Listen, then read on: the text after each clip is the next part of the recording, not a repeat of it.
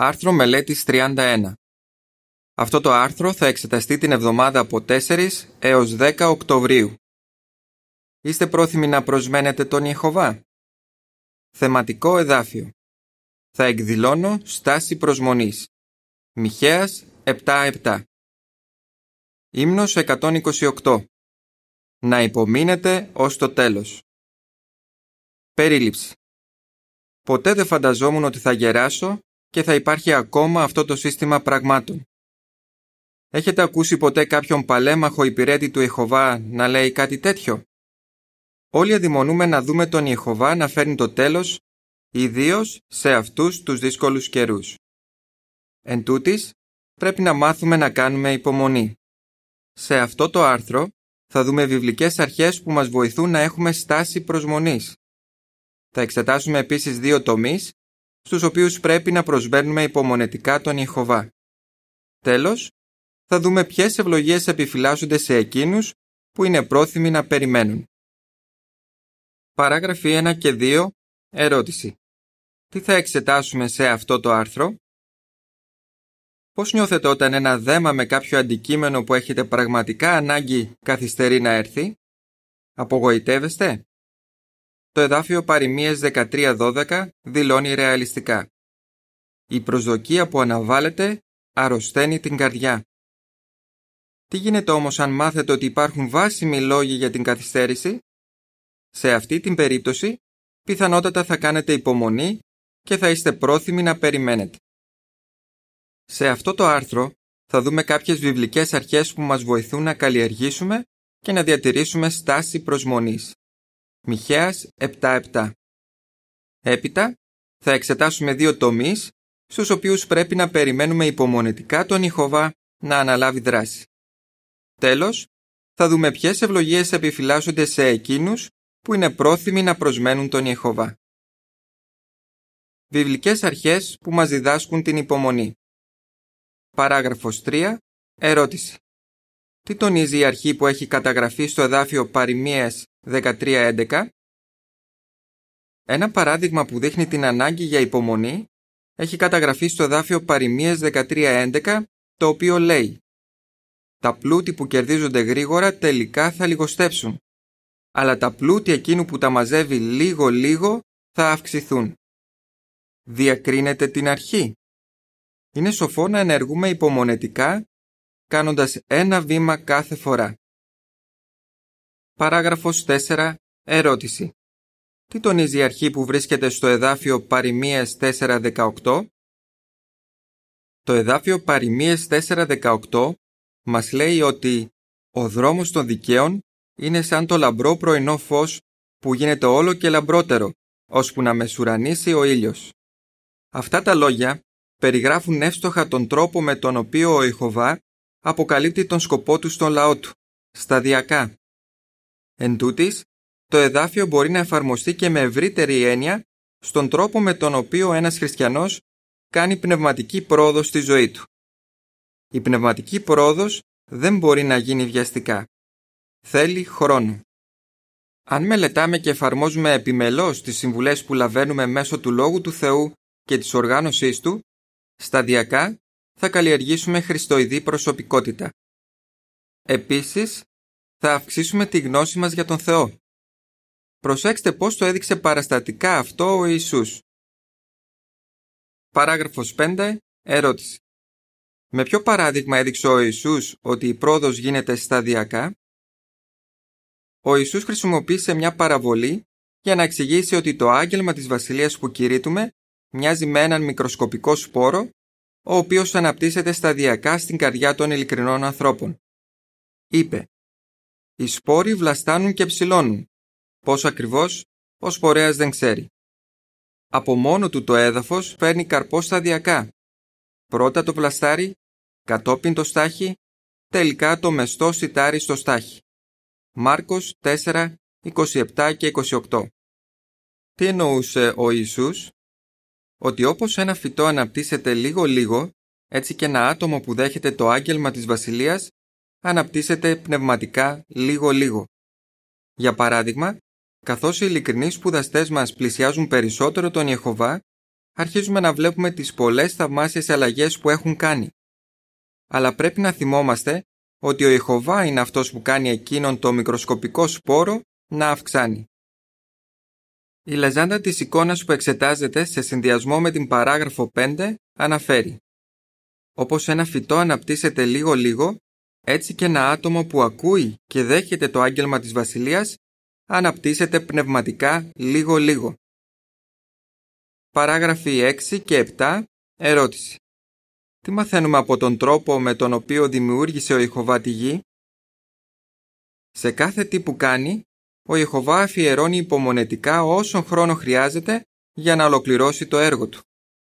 Το κάνει αυτό τόσο για τη δόξα του ονόματός του, όσο και προς όφελος των άλλων. Σκεφτείτε για παράδειγμα το πώς ετοίμασε βήμα-βήμα τη γη για την ανθρωπότητα. Περιγράφοντας το πώς δημιούργησε ο Ιεχωβά τη γη, η Γραφή λέει ότι καθόρισε τις διαστάσεις της, βήθησε τα στηρίγματά της και έθεσε την ακρογωνιαία πέτρα της. Ιώβ 38, 5 και 6.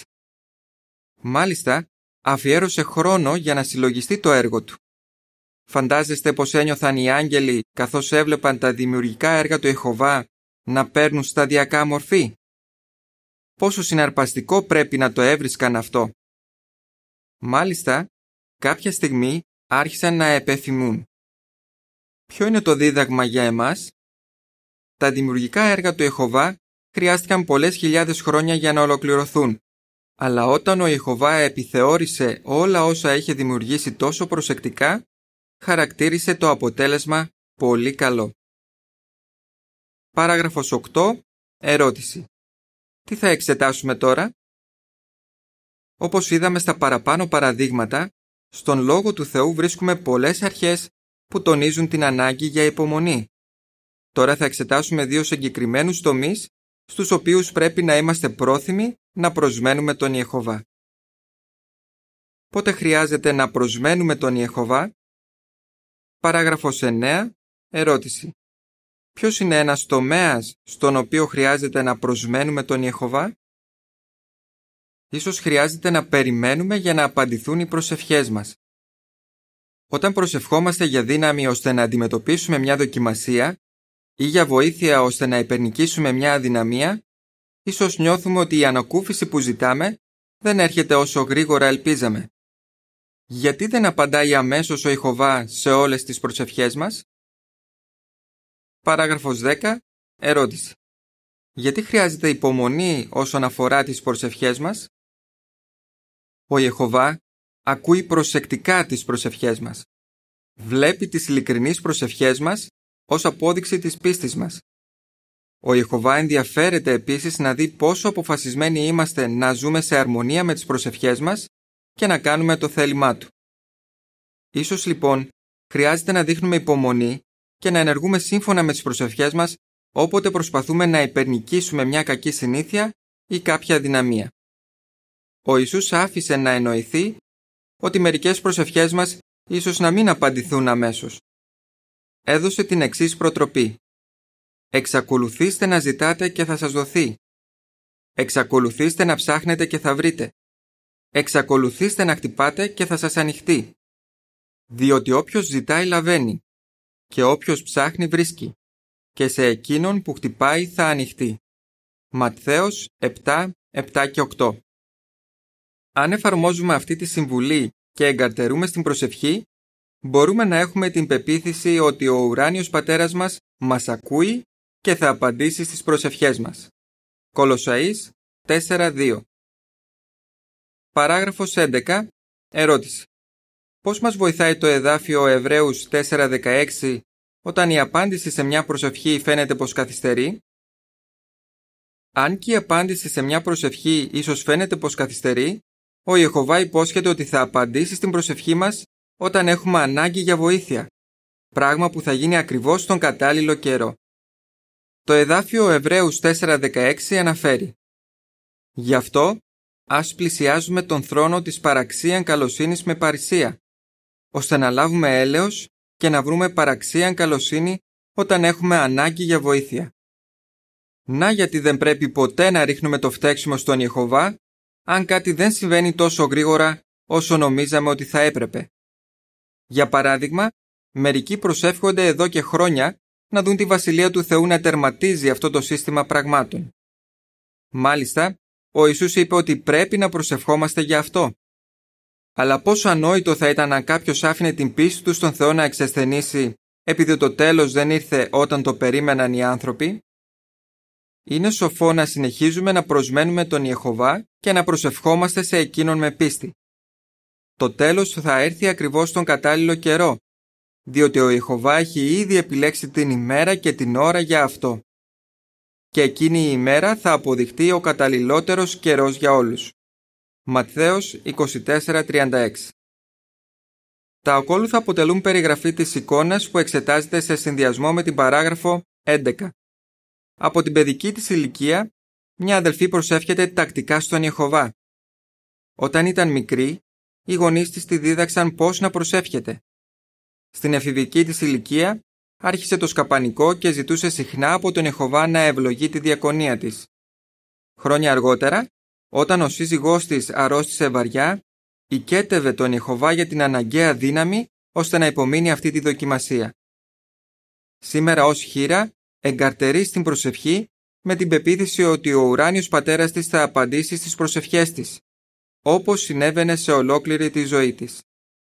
Η Λεζάντα αναφέρει «Ενώ όσο προσμένουμε τον Ιεχωβά, προσευχόμαστε σε Εκείνον με πίστη». Παράγραφος 12. Ερώτηση. Ιδιαίτερα σε ποια κατάσταση μπορεί να δοκιμαστεί η υπομονή μας; Ίσως χρειάζεται να κάνουμε υπομονή ενώ όσο περιμένουμε να αποδοθεί δικαιοσύνη. Οι άνθρωποι σε αυτόν τον κόσμο συχνά κακομεταχειρίζονται εκείνους που ανήκουν σε διαφορετικό φύlo, έθνος ή φυλή. Άλλοι υφίστανται κακομεταχείριση επειδή έχουν σωματικές ή διανοητικές αναπηρίες. Πολλοί από τον λαό του Ιχωβά έχουν υπομείνει αδικίες λόγω των βασισμένων στη γραφή πεπιθήσεών τους. Όταν αδικούμαστε με τέτοιους τρόπους, πρέπει να θυμόμαστε τα λόγια του Ιησού. Εκείνος που θα έχει υπομείνει ως το τέλος θα σωθεί. Ματθαίος 24-13 Αλλά τι γίνεται αν αντιληφθείτε ότι κάποιος από την Εκκλησία έχει διαπράξει σοβαρή αδικοπραγία; Αφού ενημερωθούν οι πρεσβύτεροι για το ζήτημα, θα το αφήσετε στα χέρια τους περιμένοντας υπομονητικά να το χειριστούν εκείνοι με τον τρόπο του Ιεχωβά. Τι μπορεί να περιλαμβάνει αυτό; Παράγραφος 13 ερώτηση. Τι περιλαμβάνει ο χειρισμός των ζητημάτων με τον τρόπο του Ιεχωβά; Όταν οι πρεσβύτεροι ενημερώνονται για κάποια περίπτωση σοβαρής αδικοπραγίας μέσα στην Εκκλησία, ζητούν με προσευχή τη σοφία που κατεβαίνει από πάνω, έτσι ώστε να κατανοήσουν την άποψη του Ιεχωβά για την κατάσταση. Ιακώβου 3.17 Στόχος τους είναι να βοηθήσουν το άτομο που αμαρτάνει να επανέλθει από την πλάνη της οδού του αν είναι δυνατόν. Ιακώβου 5, 19 και 20 Θέλουν επίσης να κάνουν ό,τι μπορούν για να προστατεύσουν την Εκκλησία και για να παρηγορήσουν εκείνους που έχουν πληγωθεί. Όταν οι πρεσβύτεροι χειρίζονται περιπτώσεις σοβαρής αδικοπραγίας, πρέπει πρώτα να ξεκριβώνουν όλα τα γεγονότα, πράγμα που ίσως χρειάζεται χρόνο.